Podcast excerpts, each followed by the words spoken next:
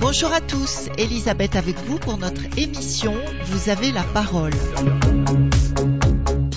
Alors on va encore parler de l'épigénétique, mais cette fois grâce à une interview fort intéressante réalisée par Beurre FM qui reçoit le professeur Gilbert Deré.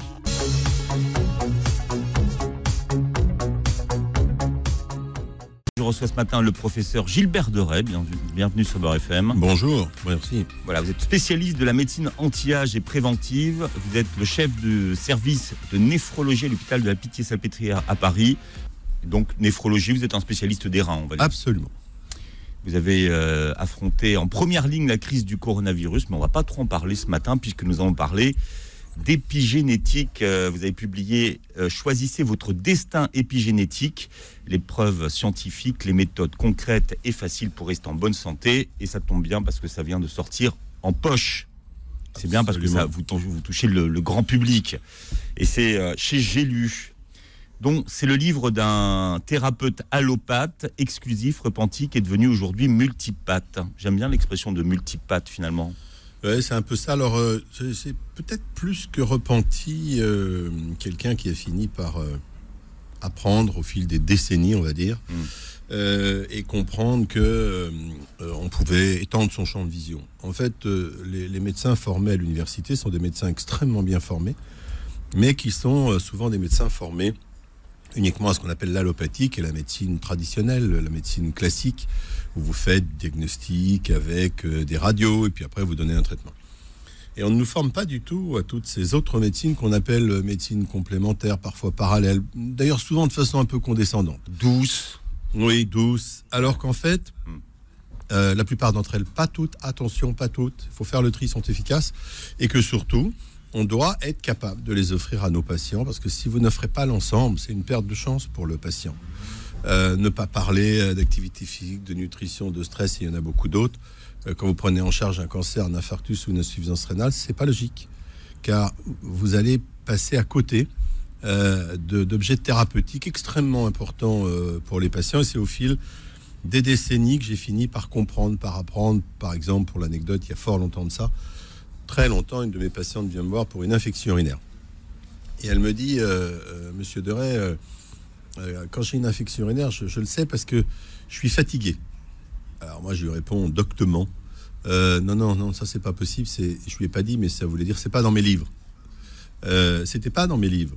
Et en fait, bah, elle avait raison. En fait, Hmm. il m'a fallu du temps pour comprendre un certain nombre de choses. D'ailleurs, pour comprendre aussi qu'il fallait plus écouter ceux qui viennent nous voir, euh, qu'ils avaient des choses à nous dire et que si on les écoutait pas, on n'arriverait pas à faire notre travail de médecin correctement. La médecine, c'est compliqué. La médecine, c'est un homme ou une femme qui vous parle, qui vous dit des choses.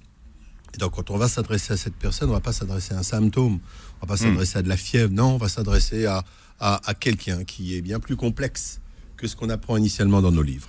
Ouais, Comme vous le dites, la médecine est un art et l'art est aussi une médecine. Ça fait partie de, votre méthode. Vous avez baptisé votre méthode Épicure. On se trompe souvent sur les épicuriens. Alors, d'abord, je voulais un nom. Donc, épi, c'est pour épigénétique. Et cure, c'est pour euh, cure. En anglais, ça veut dire guérir. Euh, et en fait, n'oublions pas que les épicuriens, et c'est aussi pour ça que je l'ai appelé programme Épicure, euh, et Épicure, c'était quelqu'un qui plaidait pour l'équilibre. Et contrairement à ce qu'on croit beaucoup, il plaidait pas du tout pour les excès, au contraire. Épicure, il pensait Hmm. que la vie, C'était pas l'abondance Euh, et les plaisirs ça. en permanence. c'était plutôt l'équilibre permanent, l'équilibre dans la nutrition, Mm. euh, l'équilibre dans la pensée. euh, et c'est quelque chose à laquelle il va falloir qu'on réfléchisse. hein. Et en particulier sur le fait qu'on a trop érigé le mode de vie en un objectif de vivre plus longtemps. Non, non. L'objectif, c'est pas seulement de vivre plus longtemps, c'est de vivre et de vivre bien. Et il se trouve que quand on vit bien, on vivra plus longtemps. Mais, euh, et quand je dis nous, nous médecins aussi, hein, euh, au fil des, des décennies, on a prolongé l'espérance de vie de façon euh, considérable. Hmm. On a gagné 20 ans quand même, hein, en 3 4 décennies, c'est considérable. Mais on a gagné 20 ans malade. En, 30, en 30 ans, on a gagné 20, euh, 20, Un 20, peu plus- 20 ans de... On a, on a plus, un peu plus de 20 ans. Souvenons-nous, euh, Souvenons-nous que nos parents, donc moi maintenant, euh, bah, je suis en 54, donc on peut le dire, hein, mes parents, euh, leur espérance de vie était bien inférieure. Et souvenons-nous que souvent, quand ils partaient à la retraite à 65 ans, comme par hasard, ils n'allaient pas tenir très longtemps. Ils faisaient Mm. l'infarctus, ils faisaient l'accident vasculaire cérébral. Euh, et là encore, pour l'anecdote, euh, la retraite à 65 ans, ça avait été inventé il y a bien longtemps. Parce que justement, le conseiller euh, du, de l'empereur de l'époque lui avait dit de toute façon, après 65 ans, ils vont tous mourir, donc euh, allez-y. hein. Et on a gagné effectivement cette espérance de vie. Mais si l'espérance de vie est passée euh, de l'ordre de 65 à 80 ans, ce qui est énorme, et, et d'ailleurs elle stagne, l'espérance de vie en bonne santé, sans maladie, elle n'est que de 64 ans. Et celle-là, elle ne bouge pas. Mhm. Et c'est celle-là sur laquelle il va falloir que l'on travaille. Et c'est pour ça que le mode de vie que nous avons est absolument capital. D'abord, nous ne briserons pas notre espérance de vie euh, à 80 ans si nous ne retrouvons pas un mode de vie qui est plus adapté euh, Hmm. à ce que nous sommes. C'est le débat Euh, en ce moment d'ailleurs. Ah oui, ça, ça- évidemment. Ça, tombe bien là. Alors là, Oui, bah oui, là, avec le tout le monde à la campagne. Euh, moi, j'ai écrit livre l'année dernière. Euh, euh, j'avais- j'ai beaucoup parlé dans ce livre de, de, de, de- choc traumatique. Je ne m'attendais pas à ce qu'effectivement on sorte aujourd'hui euh, d'un choc traumatique aussi important que ça. J'ai été chercher mes exemples à l'étranger. Bah, j'ai plus besoin d'aller chercher à Non, c'est bon. l'étranger. Là, là, on va les avoir. Là, on n'a pas encore les conséquences, mais ça va commencer à arriver. Oui. On revient à notre, à notre ancêtre, l'homme de Néandertal. Et là, vous dites que c'était des épicuriens. Et ce que vous nous expliquez, c'est qu'aujourd'hui, eh bien, euh, génétiquement, on a le même patrimoine génétique que notre, que notre ancêtre. Pourquoi ça n'a pas changé? Ouais, en fait quand j'ai commencé à écrire ce livre, euh, j'ai d'emblée été, comment vous dire, frappé par l'idée qu'on avait quand même perverti beaucoup de choses euh, Mm. dans ces derniers milliers d'années. Alors évidemment que l'espérance de vie était il y a 10 000 ans à 25 ans, elle est à 80 ans. L'idée c'est pas de revenir à l'époque de Néandertal, ça c'est très clair. Par contre, euh, si euh, ça n'est qu'un doux rêve, hein, mais si on arrivait à retrouver une partie de ce monde en gardant les outils modernes, ah, alors là, on aurait fait un pas de géant en avant sur la qualité de vie. Pour revenir à votre question, l'homme de Néandertal a disparu il y a environ 10 000 ans. Ça peut vous paraître beaucoup, mais c'est très peu en fait, parce que 10 000 ans, euh, à l'échelle de l'évolution euh, de notre euh, humanité, de notre code génétique, c'est rien. Pour qu'un code génétique évolue sensiblement dans une espèce, il faut des centaines de milliers ou des millions d'années. Donc en fait, nous, sur le plan du code génétique, on n'est pas Mm. différent de cet homme de Néandertal ou de cet euh, Homo sapiens, bien sûr. J'ai préféré l'homme de Néandertal, mais l'Homo sapiens nous est un peu plus proche et on lui ressemble beaucoup. Ce qui veut dire que lorsque vous allez sortir de votre euh, studio, là, de- où on- d'où on est en train de parler, ben, votre code génétique, il croit euh, que vous allez aller chasser le mammouth. Et il comprend pas Alors que je vais chercher un Twix à la machine. Exactement. Vous voyez, là, Alors- là, là, mon code génétique, il est. Ouais, voilà. Et ben ça déjà c'est pas bien parce que les barres chocolatées c'est pas bon du tout pour la santé. J'en profite pour le caser. Et il comprend pas non plus que euh, bon, dans le studio on est trois donc il y a deux hommes, il y a pas de femmes, mais que euh, si on était accompagné d'une femme, euh, elle, elle immédiatement en sortant de, de ce bureau qui n'existait pas, elle aurait été euh, chercher ce qu'il faut pour nourrir sa famille. Alors les tâches étaient déjà partagées. L'homme Hmm. allait chasser le mammouth et la femme elle allait cueillir, mais elle allait aussi monter sur, sur des arbres qui étaient très hauts pour trouver la ruche, le miel. Le miel, c'était un des rares aliments euh, qui existent euh, encore et qui est extrêmement précieux, le miel. Permettez-moi de faire une digression parce qu'il il se gardait des mois. Vous imaginez qu'à l'époque, il n'y avait pas de frigo. Il était très riche euh, en calories, euh, en sucre, et en plus, il permettait de soigner les plaies. Mais le problème, c'est que quand vous montez à 30 mètres, il y en a une sur deux qui tombait. Donc, il y avait de grosses pertes à cette époque. Donc, notre code génétique de base, il n'est pas fait pour le monde dans lequel nous vivons. Voilà, c'est-à-dire qu'en fait, on, on a un, un- un environnement qui ne correspond plus à notre code génétique. Du tout. Et euh, quand on dit euh, code génétique, on devrait maintenant rapidement passer à notre état plutôt épigénétique. C'est le titre que j'ai donné euh, Mm. à ce livre.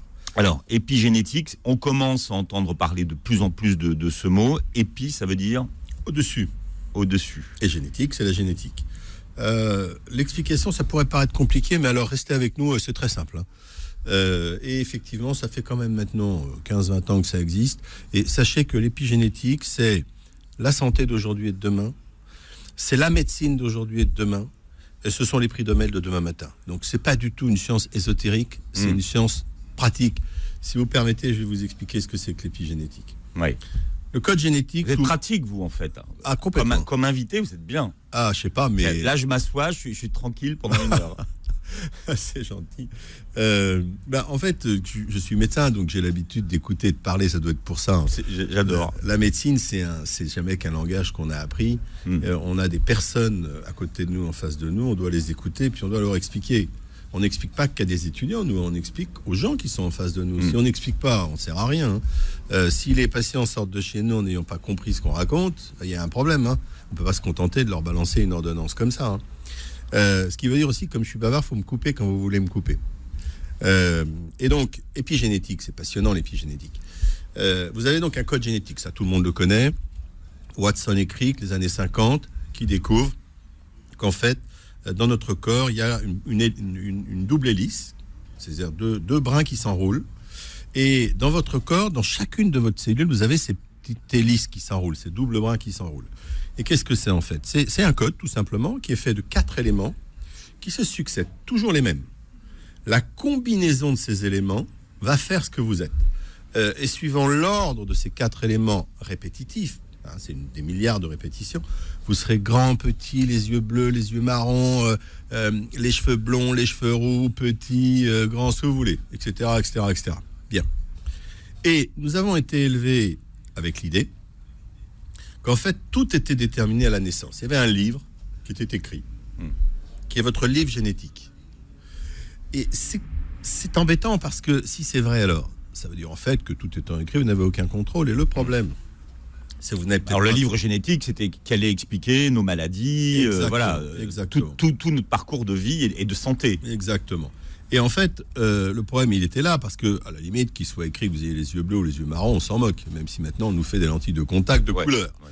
Les adolescents n'arrêtent plus de changer de, de, de lentilles de contact de couleur. Moi, ma belle-fille, je la reconnais pas le matin parce qu'elle a soit les yeux verts, soit les yeux bleus. Euh, euh, mais par contre, sur ce code génétique est aussi inscrit votre destin médical. Il est inscrit que vous aurez le diabète à euh, 52 ans, le cancer du poumon à 65, etc., etc., etc. Et pendant des dizaines d'années, votre seul espoir en termes de maladie, eh bien, c'était que la science trouve des solutions avant que vous ayez la maladie. Alors, ça a marché pas mal. hein. On a trouvé des médicaments du diabète et même des médicaments du cancer. Ne, soyons pas euh, quand même trop tristes là-dessus parce qu'il y a eu d'énormes progrès. Mais néanmoins, c'est très passif. Et ce qui est très intéressant, c'est qu'en fait, oui, votre code génétique est écrit, mais ces petits fragments d'ADN dont je vous ai parlé, ce qui va compter, c'est pas vraiment de quoi ils sont faits. Ce qui va compter, c'est si vous les activez ou vous les désactivez. Si vous permettez, je vais prendre une image. Imaginez que vous ayez des musiques, des, des notes de musique sur une portée. En soi, c'est bien, mais la symphonie qui va en résulter, elle va dépendre de la personne qui va les jouer, ces notes de musique. Imaginez que je vous dise euh, que la recette de la tarte aux pommes, c'est euh, d'avoir euh, des pommes, de la farine, des œufs, sans doute autre chose, mais je ne sais pas faire la tarte aux pommes. Euh, ce qui va compter, c'est un, celui qui va mélanger tout ça, et deux, l'environnement, la cuisine, encore faut-il avoir les instruments. Donc votre code génétique, c'est la recette. Mais l'épigénétique, c'est le cuisinier et la cuisine. Donc, sans le cuisinier, sans l'environnement autour, vous ne savez pas ce qui va se passer. Ce que je suis en train de vous dire, c'est que rien n'est écrit. À 80% ou 85%. Hmm. Et que vous pouvez décider de votre avenir médical. Et que si vous modifiez votre environnement, si vous modifiez votre action, oui, vous avez le pouvoir euh, d'avoir euh, une expression de votre code génétique complètement différent. Hmm. Les est-ce que ça veut dire que vous allez pouvoir changer les choses ou peut-être changer les choses? Alors vous allez pouvoir majoritairement changer les choses, malheureusement pas 100%, hein, parce que votre code Mm. génétique quand même, euh, il, a, il, a, il a un rôle qui est important. Évidemment, vous ne changerez pas la couleur de vos yeux. Mais par exemple, votre risque d'infarctus du myocarde, d'accident vasculaire cérébral, de cancer, de diabète, d'obésité, oui, vous pouvez le faire évoluer. Ça n'est jamais 100%, mais majoritairement, vous avez le contrôle dessus. C'est exceptionnel. Vous avez une part importante de contrôle sur votre avenir médical. Radio Sud Plus. Radio Sud Plus. La sensation. Qu'est-ce que vous appelez, vous, les, les gènes poubelles? Alors nous avons, alors d'abord il faut qu'on explique ce que c'est qu'un gène. Un gène. Un gène c'est très simple, c'est juste un bout de chromosome. Donc vous avez compris, les chromosomes ce sont des petites hélices. Euh, J'en coupe un petit bout, je vais pas le couper, hein, euh, qui est fait de ces quatre euh, unités permanentes. Ça s'appelle un gène. Alors pourquoi on a, on a isolé, pourquoi on les a appelés gènes et pourquoi on les a isolés? Parce que, en fait, un gène, c'est une petite séquence qui va donner un ordre. Alors, vous avez par exemple des gènes qui disent euh, bah, faites-moi des yeux bleus. Euh, des gènes euh, qui disent euh, 1m85. Et malheureusement, vous avez aussi des gènes qui disent cancer du poumon.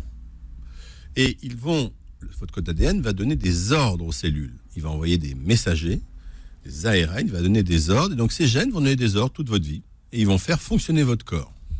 Le corps humain, c'est d'une complexité exceptionnelle. C'est magnifique un corps humain, magnifique. Et ça mérite d'ailleurs qu'on en prenne soin. On en a 23 000 à peu près, des gènes.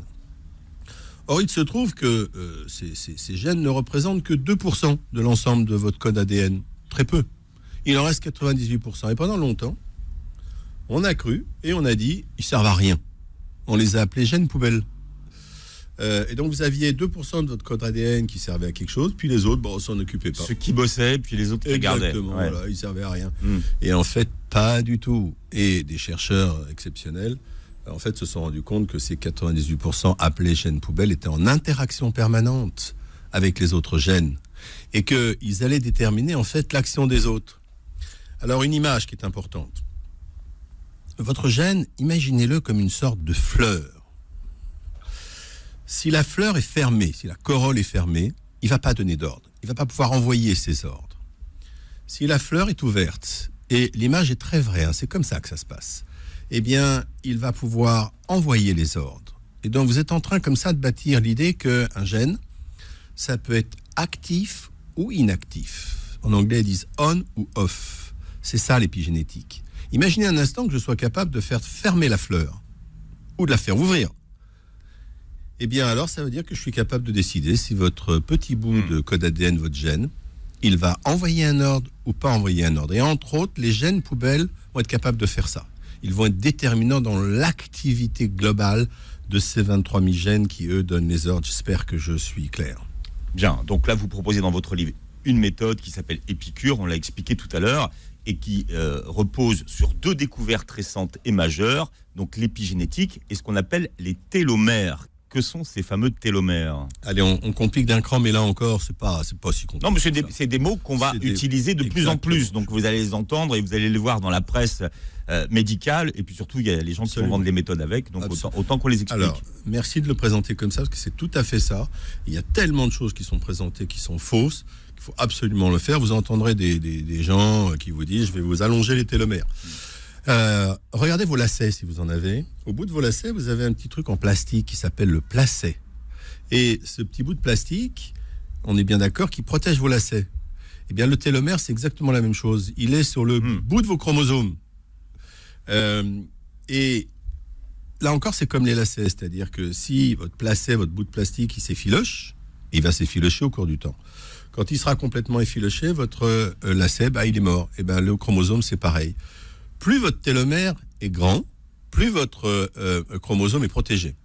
Et quand votre télomère il est trop petit, bah, votre chromosome il meurt. Donc on vient d'introduire une nouvelle notion qui est très simple. hein. Si vous avez une taille de télomère qui diminue et au cours de votre vie elle diminue votre taille de télomère, alors vos chromosomes vont mourir. Si vos chromosomes vont mourir, vous allez vieillir et avoir des maladies. Et là encore, pendant longtemps, bah, on s'est dit, bah, on n'y peut rien, hein, on vieillit, euh, les télomères raccourcis, ouais. c'est comme ça, euh, messieurs, dames, on vieillit, on vieillit. Eh bien, pas du tout. On s'est aperçu, messieurs, dames, que certains phénomènes toxiques accéléraient la diminution de la taille des télomères à l'inverse, qu'on était capable non seulement de bloquer cette diminution, mais de faire grandir nos télomères. Ah, ça ouvre des perspectives, hein, parce que vous avez maintenant deux méthodes pour essayer d'améliorer euh, votre vie, de rester en bonne santé. La première, c'est de bloquer les mauvais gènes et d'activer les bons gènes, c'est l'épigénétique. La deuxième, c'est de protéger vos télomères. Et ça marche.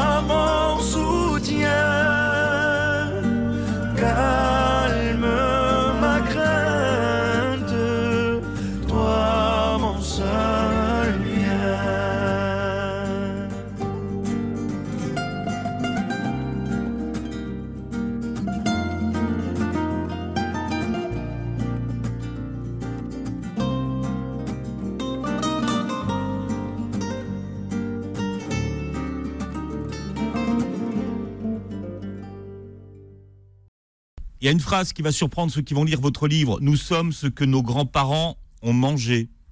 Oui. Et oui. Ah bon? Et oui, parce qu'il y a une notion qu'on n'a pas encore dit, donc on va dire, euh, qui est absolument capitale. Vous ne transmettez pas votre état génétique, contrairement à ce que vous croyez. Messieurs, vous ne transmettez pas juste euh, votre code génétique dans vos spermatozoïdes. Mesdames, vous ne transmettez pas juste votre code ADN dans vos ov- ovocytes et vos ovules. Non, non. Vous transmettez votre état épigénétique. Je m'explique. Euh, on va commencer par les, dames, c'est pareil pour les messieurs. hein. Euh, donc, euh, vous allez transmettre votre code génétique par le biais des ovocytes et donc de leur combinaison, de leur association avec un spermatozoïde. Et ces ovocytes vont, contenir le, le petit code que vous avez dans toutes les cellules. Bien, jusque-là, tout va bien. Mais l'état d'activation de ces fameux petits gènes qui sont sur votre code génétique, il va dépendre de ce que vous avez fait, en particulier à partir de la puberté. Imaginez un instant qu'entre l'âge de, je sais pas moi, 11 ans, 12 ans, et jusqu'à ce que vous conceviez votre premier enfant, par exemple à 25 ans, soit 13 ans plus tard, vous ayez été euh, sportive, euh, non-fumeur, euh, un poids à peu près normal, et je ne porte, alors je le précise, jamais de jugement sur le comportement des gens, je suis juste médecin, donc je m'intéresse à la vie, à la santé, euh, et que vous ayez de la musique et lu, eh bien, votre code ADN va refléter tout ça. Et ce faisant, vous allez activer les bons gènes, désactiver les mauvais gènes. Et quand vous allez concevoir votre enfant, c'est cet état-là que vous allez transmettre, et il va partir avec un état génétique favorable. Pareil pour le monsieur, hein. S'il est aussi non-fumeur, sportif, etc., etc., alors là, le bébé, il va être exceptionnel. Alors pourquoi il va être exceptionnel? Pas juste à la naissance, mais parce que comme vous avez désactivé les mauvais gènes, et comme vous avez activé les bons gènes, eh bien c'est toute sa vie qui va être impactée. Et ce que vous faites avant la conception, c'est l'avenir à l'âge adulte de vos enfants. C'est absolument crucial. On reparlera de la grossesse. Je reviens à la question qui m'a été posée. On s'est aperçu, en étudiant une petite ville suédoise du nord de la Suède, les registres. Et pourquoi ce village? Parce qu'en fait, c'est un village où on a les registres depuis des siècles et où on retrouve les, familles. Eh bien que, euh, suivant ce qu'avait fait votre arrière-grand-père, arrière-arrière-grand-père, vous alliez être différent. Par exemple, si votre arrière-arrière-grand-père avait vécu en période d'abondance, et donc plutôt avec du surpoids, risque de diabète, eh bien vous, écoutez bien, au 21e siècle, même si vous êtes mince et sportif, votre risque de diabète est augmenté. Il vous a transmis au fil des générations à cause de l'arrière arrière exactement son état épigénétique. À l'inverse, à l'inverse, s'il a vécu une période de famine, alors c'est le paradoxe, hein, bah non pas d'obésité, euh, pas de diabète, eh ben vous avez moins de risque d'obésité et de diabète. Alors le message il est double, attention parce qu'il pourrait être, il pourrait être pénible le message. Oui, oui, ce que vous faites va impacter votre descendance. Et c'est pour ça que je dis souvent, moi, aux, gens et aux jeunes que je rencontre, qui ont 13 ans, 14, 15, 16 ans, s'il vous plaît, s'il vous plaît, ne fumez pas. Pourquoi? Parce que non seulement vous allez fusiller votre santé, mais vous allez fusiller celle de vos enfants. Et comme ils se foutent totalement de savoir quelle sera leur santé à 50 ans, qui leur, permet, qui leur paraît être un âge absolument de grand-père euh, qui n'a pas lieu d'être, ils sont plus intéressés par ce que je raconte sur leurs petits-enfants. Euh, et euh, le deuxième message qui est important, c'est pas non plus dramatique si votre grand-père a fait ça, parce que n'oubliez pas que votre comportement va vous permettre de refaire le chemin inverse, de refaire le chemin inverse. On active ou on désactive. On active ou on désactive. Donc tout ça, hmm. c'est une dynamique permanente. Nous avons le contrôle et nous, nous avons la possibilité d'agir sur notre corps de façon extrêmement importante. Est-ce qu'on transmet le, stress qu'on a, a vécu? D'ailleurs, vous dites dans votre livre que finalement, le, stress, c'est une maladie qui n'est pas assez souvent prise au sérieux et pas assez traitée. Il y a euh, de nombreux éléments qui vont impacter notre santé. Alors l'un des premiers, c'est le stress. Composante euh, majeure de notre société. Et je vous propose qu'on revienne aux origines du stress. Et qu'on explique à ceux qui nous écoutent à quoi il sert.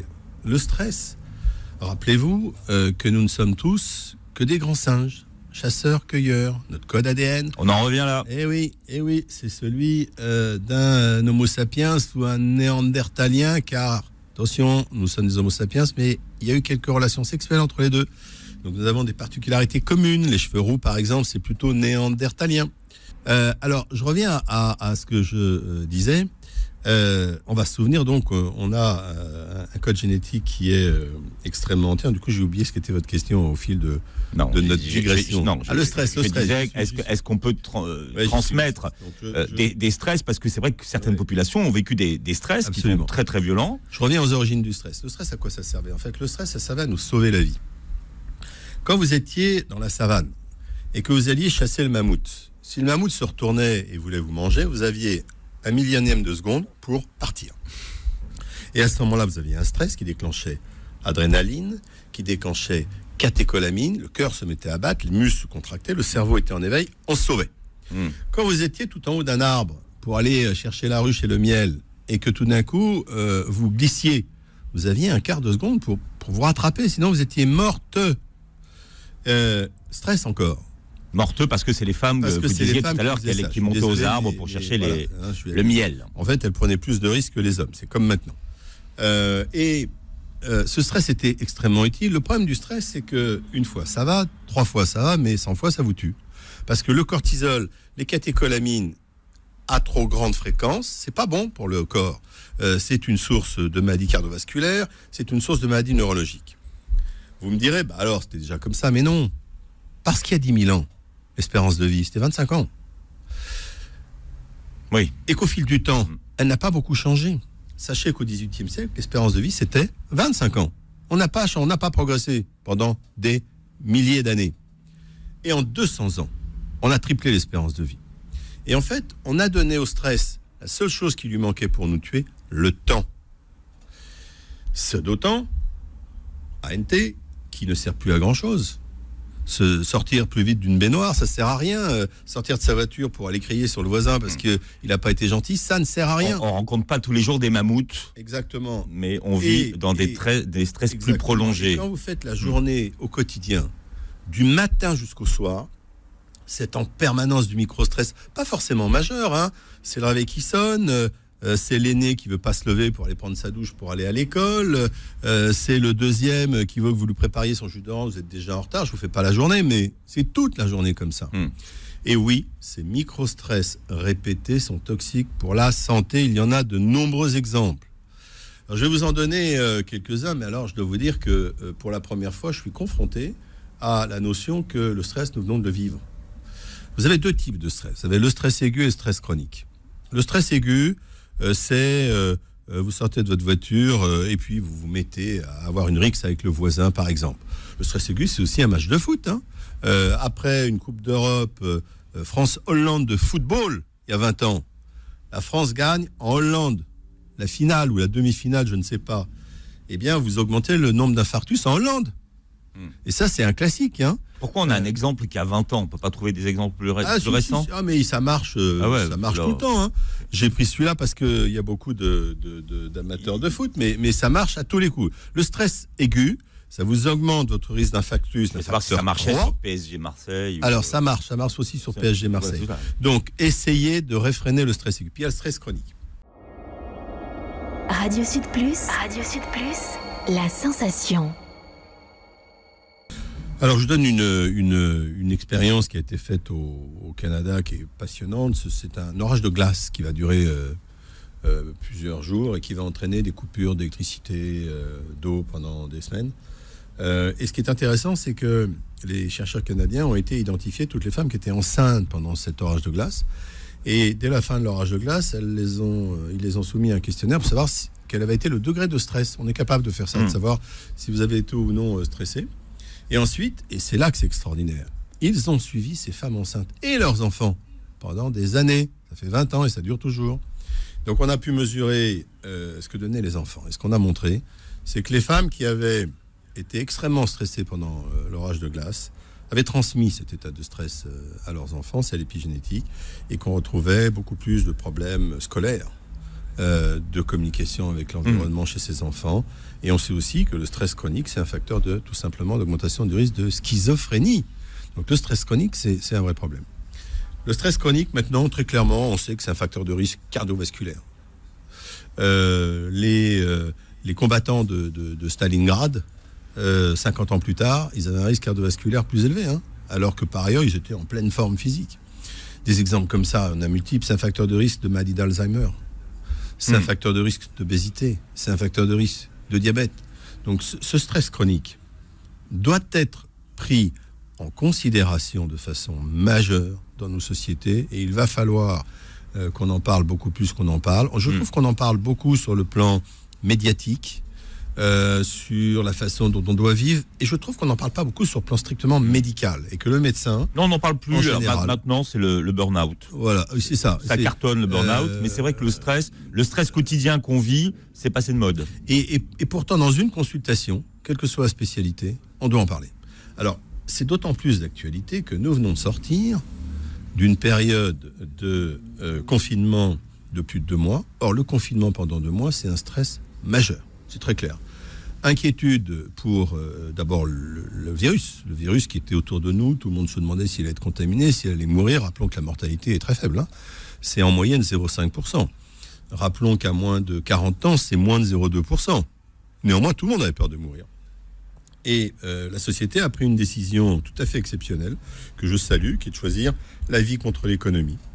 Même si on peut discuter de savoir ce qui va se passer maintenant. Mais être confiné sans pouvoir sortir de chez soi, avec cette crainte du virus, cette crainte pour la famille, cette crainte pour ses grands-parents, cette crainte pour le pays, clairement, il s'est passé des choses que pour l'instant nous ne valuons pas. Mm. Il est absolument crucial que Même si c'était évaluations pas exprimé physiquement, en fait. Absolument. Ouais. Et alors après, vous allez avoir beaucoup de, de- de- de situations différentes. Vous avez les personnes qui n'avaient pas trop de problèmes, on va dire, qui étaient en forme, qui déjà ont subi un stress. Puis vous avez beaucoup de personnes fragiles.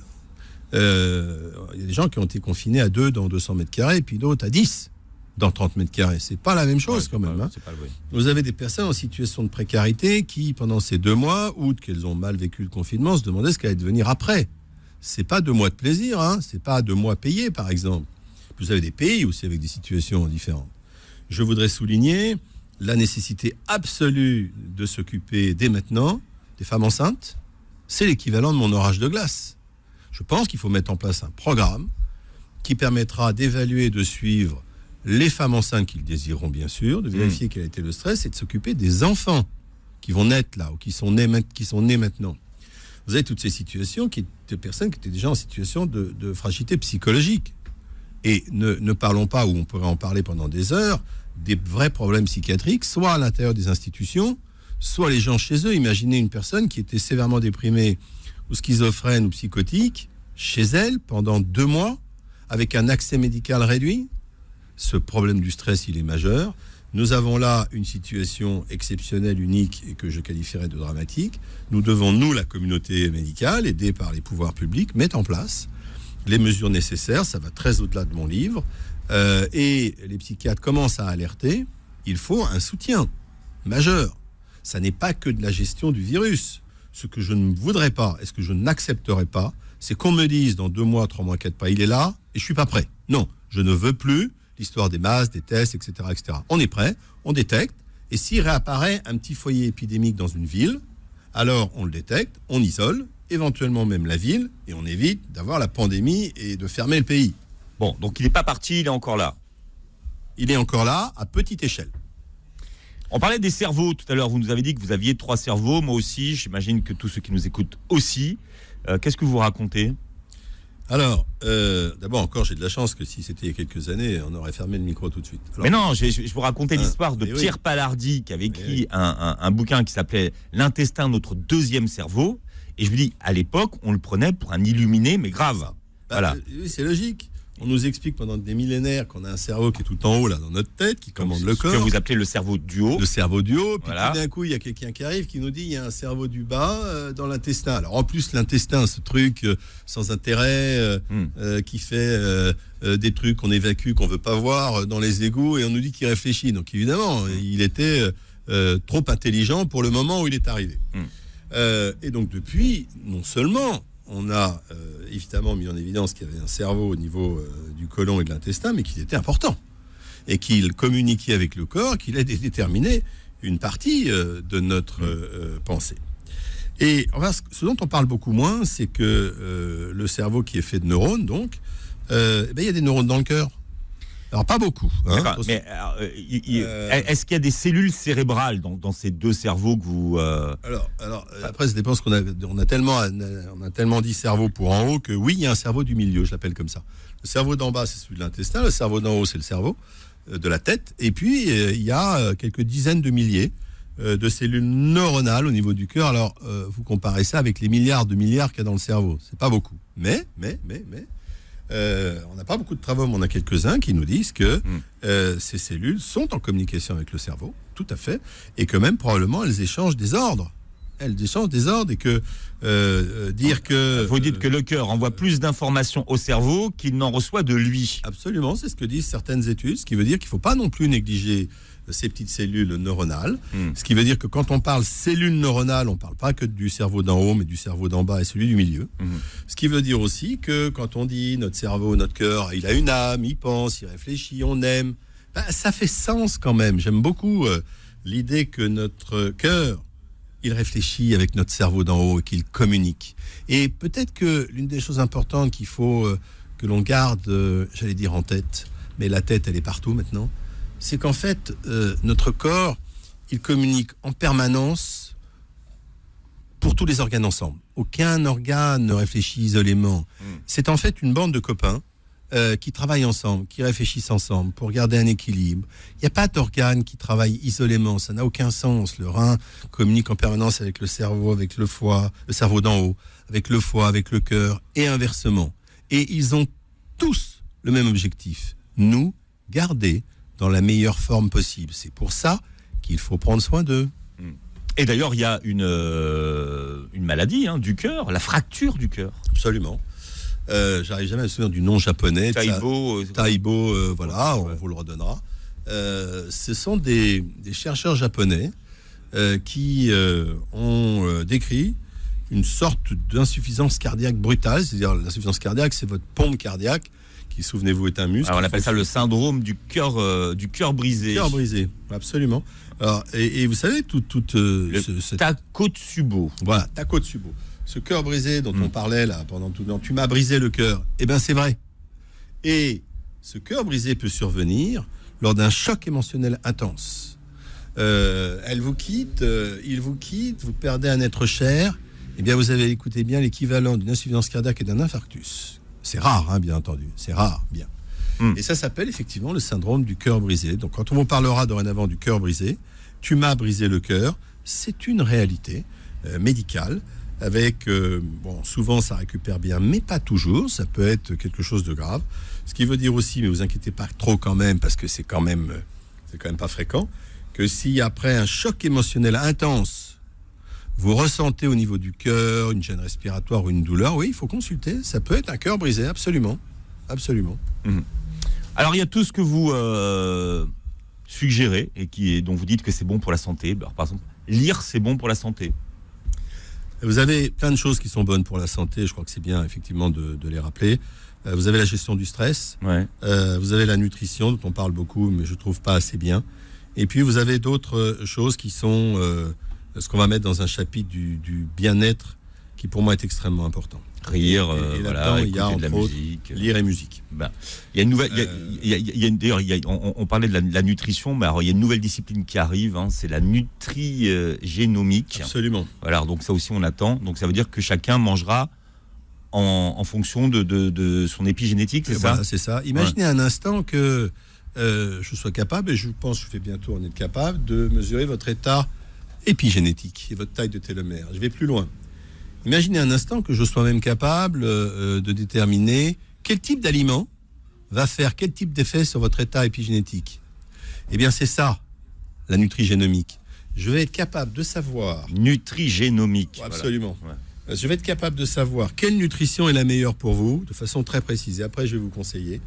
Et je vais même en profiter, parce que le temps passe, pour vous dire qu'en matière de, de nutrition, celle qu'il faut adopter, euh, le détail est dans le livre, vous le trouverez beaucoup. C'est le régime méditerranéen. Voilà, c'est alors ça, j'y tiens beaucoup, c'est absolument capital. Euh, régime ne veut pas dire euh, restriction. Hein. Régime, c'est un mode de nutrition. On vous en propose 250 000. N'allez pas chercher plus loin.